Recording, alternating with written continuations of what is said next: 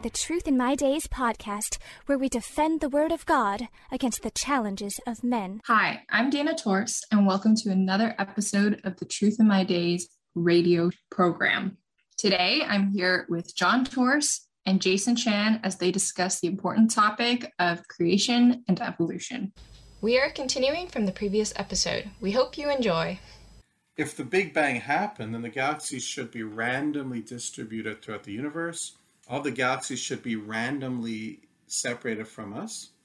So if we looked at the values of the red shifts, they should be randomly distributed. Mm-hmm. But they aren't. Redshifts appear to increase by quantum leaps, specifically by a leap of 45 miles per second. So they're quantized. Actually, they're not. They're not like uh, they're not randomly distributed. So this, this a couple of issues that bring into question whether, in fact, this is the explanation at all for why these things are redshifted. It's interesting that uh, Tifft's work was published in Astrophysical Journal in 1976, the, the quantized redshift that he observed. Now, journals aren't supposed to do this. Scientific journals, they're not supposed to include a disclaimer saying uh, we don't endorse this idea, but they did. oh, okay. But they couldn't find anything wrong with it. Hmm. But you know, why why wouldn't Big Bang people like this? Well, if if the the uh, redshifts are not randomly distributed, there's no reason to think it's due to the universe expanding, which right. means they go. Your your reason for believing the Big Bang is gone right there. Hmm. Now, the third big argument we said is Big Bang nucleosynthesis. Big Bang predicted that you should have a ratio of three to one of hydrogen to helium in the universe and uh, small amounts of the other, the heavier elements. These are the two lightest. Hydrogen is the lightest, and helium is the next lightest. And cosmologists using telescope spectrometers, they, they've confirmed that indeed the observed universe is 74% hydrogen, 25% helium, 1% heavier elements. Does that sound reasonable? Does that sound like it could be good proof? So far, I don't, I don't see anything, any issues with it. Yeah, no, you wouldn't. It looks great if it were actually true. Mm-hmm. The reality is, that you look back at the historical data over the years before scientists actually measured these ratios, they find that the Big Bang didn't actually predict a ratio of 3 to 1. They, they had di- all kinds of different estimates, which they kept then adjusting to agree uh, with whatever ah. uh, the observations okay. were telling us. Okay? The estimated ratio is dependent on the ratio of baryons to photons. And baryons are your subatomic particles, photons are little packets of light energy and that's also being arbitrarily adjusted to the degree to whatever we whatever we see. So mm. when they say, "Oh, look, observations tell us there's a three to one ratio of hydrogen to helium in the universe, and that's what we predicted," well, you didn't actually predict that. That's the problem. You retrodicted it. Huh.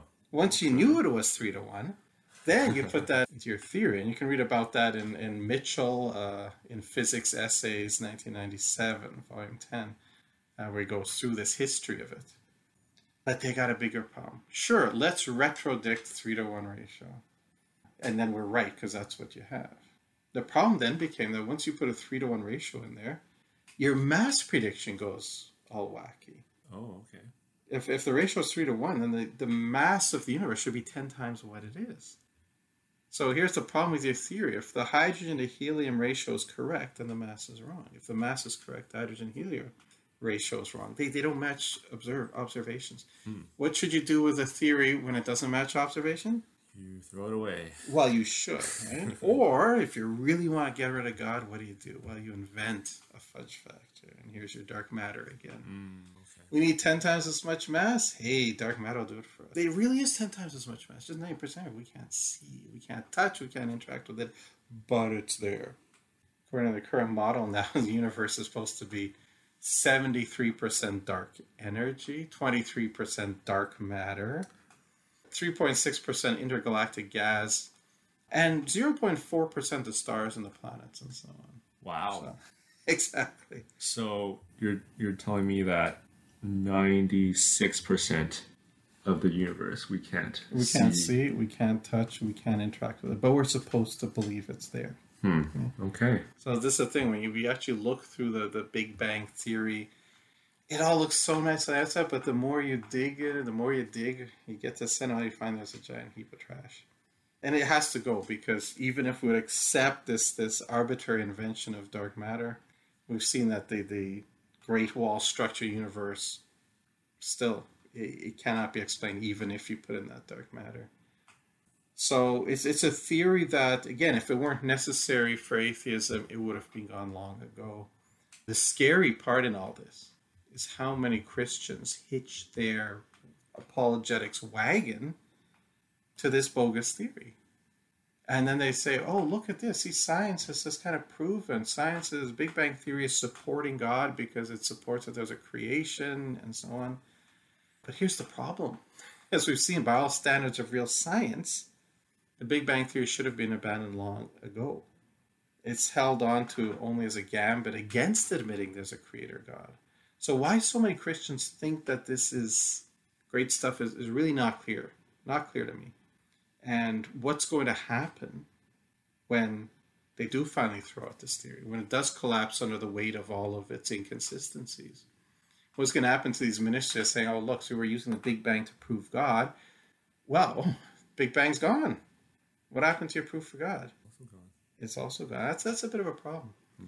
It's interesting that First Timothy chapter six, uh, twenty to twenty-one, actually warned about this, and this is now about you know, almost uh, for two thousand, not quite, almost two thousand years ago, that Paul's writing to Timothy. O Timothy, keep that which is committed to thy trust avoiding profane and vain babblings and oppositions of science, falsely so called, which some professing have erred concerning the faith. it's like a prophecy there. Now, they, they are creationists, like like uh, CMI, Creation Ministries International, say that you shouldn't you shouldn't use this argument. This this verse isn't really about evolution. And they will say this: the important thing here is the meaning of original Greek word translated science, which is gnosis. And in this context refers to the elite esoteric knowledge that was the key to the mystery of religions, which later developed into the heresy of Gnosticism. Now, as I point out, it's not an error by the King James translators, because in their day, science simply meant knowledge, it was interchangeable. But it's no no longer means that. So they say this is this is not something that applies to evolution, theory of evolution, because it's really in this context uh, refers to the this mystery, this Gnosticism. Sound good? Do you think we should use it? Do you think we should not use it? We can still keep using this. Yeah, I, I think it's passage, yeah. absolutely it still applies. Yeah. Now, first, what is in the context that says this refers to Gnosticism? There's nothing. It's not about Gnosticism. There's no evidence that Gnosticism was even there as early as, as 60 year 68, which is the latest possible date for uh, second First mm, Timothy. Okay. Uh, probably written around 63. Gnosticism just wasn't there. This Greek word gnosis is used 28 times elsewhere in the New Testament. Always simply means knowledge. Mm, Luke see. 177, it's knowledge of salvation. Romans 11:33, knowledge of God. So it's not referring to Gnosticism. It's not referring to this, this so-called elite esoteric knowledge. Mm-hmm. Mm. Yes, it's referring to knowledge in general, yeah. not just the theory of evolution. Right. Okay. But whether you translate science falsely so-called or what is falsely called knowledge, it certainly applies to evolution and right. to the Big Bang Theory and to old Earth creationism. Mm. It would be wrong only if we said that 1 Timothy 6.20 applies specifically and only to evolution. It doesn't apply specifically and only to evolution, but it certainly does apply to that. Right, yeah. So again, it raises the, uh, the question why so many Christians are taken in by this. And, and it is actually important. You remember that Jesus in John 3.12, when he is talking to Nicodemus, says to him, If I've told you earthly things and you do not believe, how will you believe if I tell you heavenly things? That's a very good question because it's basically saying, look, if if I'm telling you about things that you can check, earthly things, things you can see for yourself, and you don't believe it. You think I'm wrong about those. Why would you believe me Right. when I tell about things you can't check? Yep. It, it's it's a legitimate question on Jesus' part, obviously, and it's very very true. If you start going to the Bible and saying it's wrong about this, it's wrong about creation, it's wrong about the age of the earth, but you should believe it on other things, things you can't check. Why would we be surprised to hear the, the atheist or the skeptic say, "Well, why should I believe it on the things I can't check?" Sure. when you're telling me it's wrong about the things I can't check. I mean, your, mm-hmm. your Jesus himself said you shouldn't. And, and that, that becomes the problem when Christians start hitching their apologetics to these kind of secular theories that simply don't agree with what the Bible says. And, and early on in this series, we did go over whether there's any way to make the Bible fit with old earth creationism, and there really isn't. And so you, you'd expect, again, that the, uh, the skeptic would say, you don't believe the Bible. Why should I? How do you get around that? Yeah, that's a that's a very good point. And then there's another point I'd also like to make, and that's that's Jesus' words in Matthew six twenty four, and he's talking specifically here about wealth, mammon, but I think it's a gnomic truth. He says, "No one can serve two masters, for either he will hate the one and love the other, or else he will be loyal to the one and despise the other. You cannot serve God and mammon."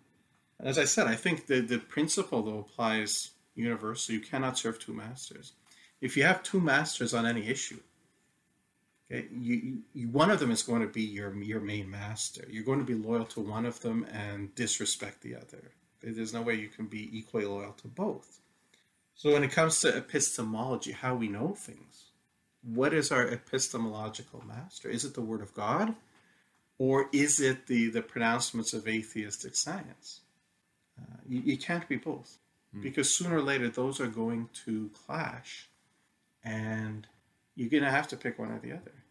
So when you start saying, well, the Bible, yeah, you know what, you can fit in billions of years. Yes, we can fit in the Big Bang. Well, who's your true master in that case?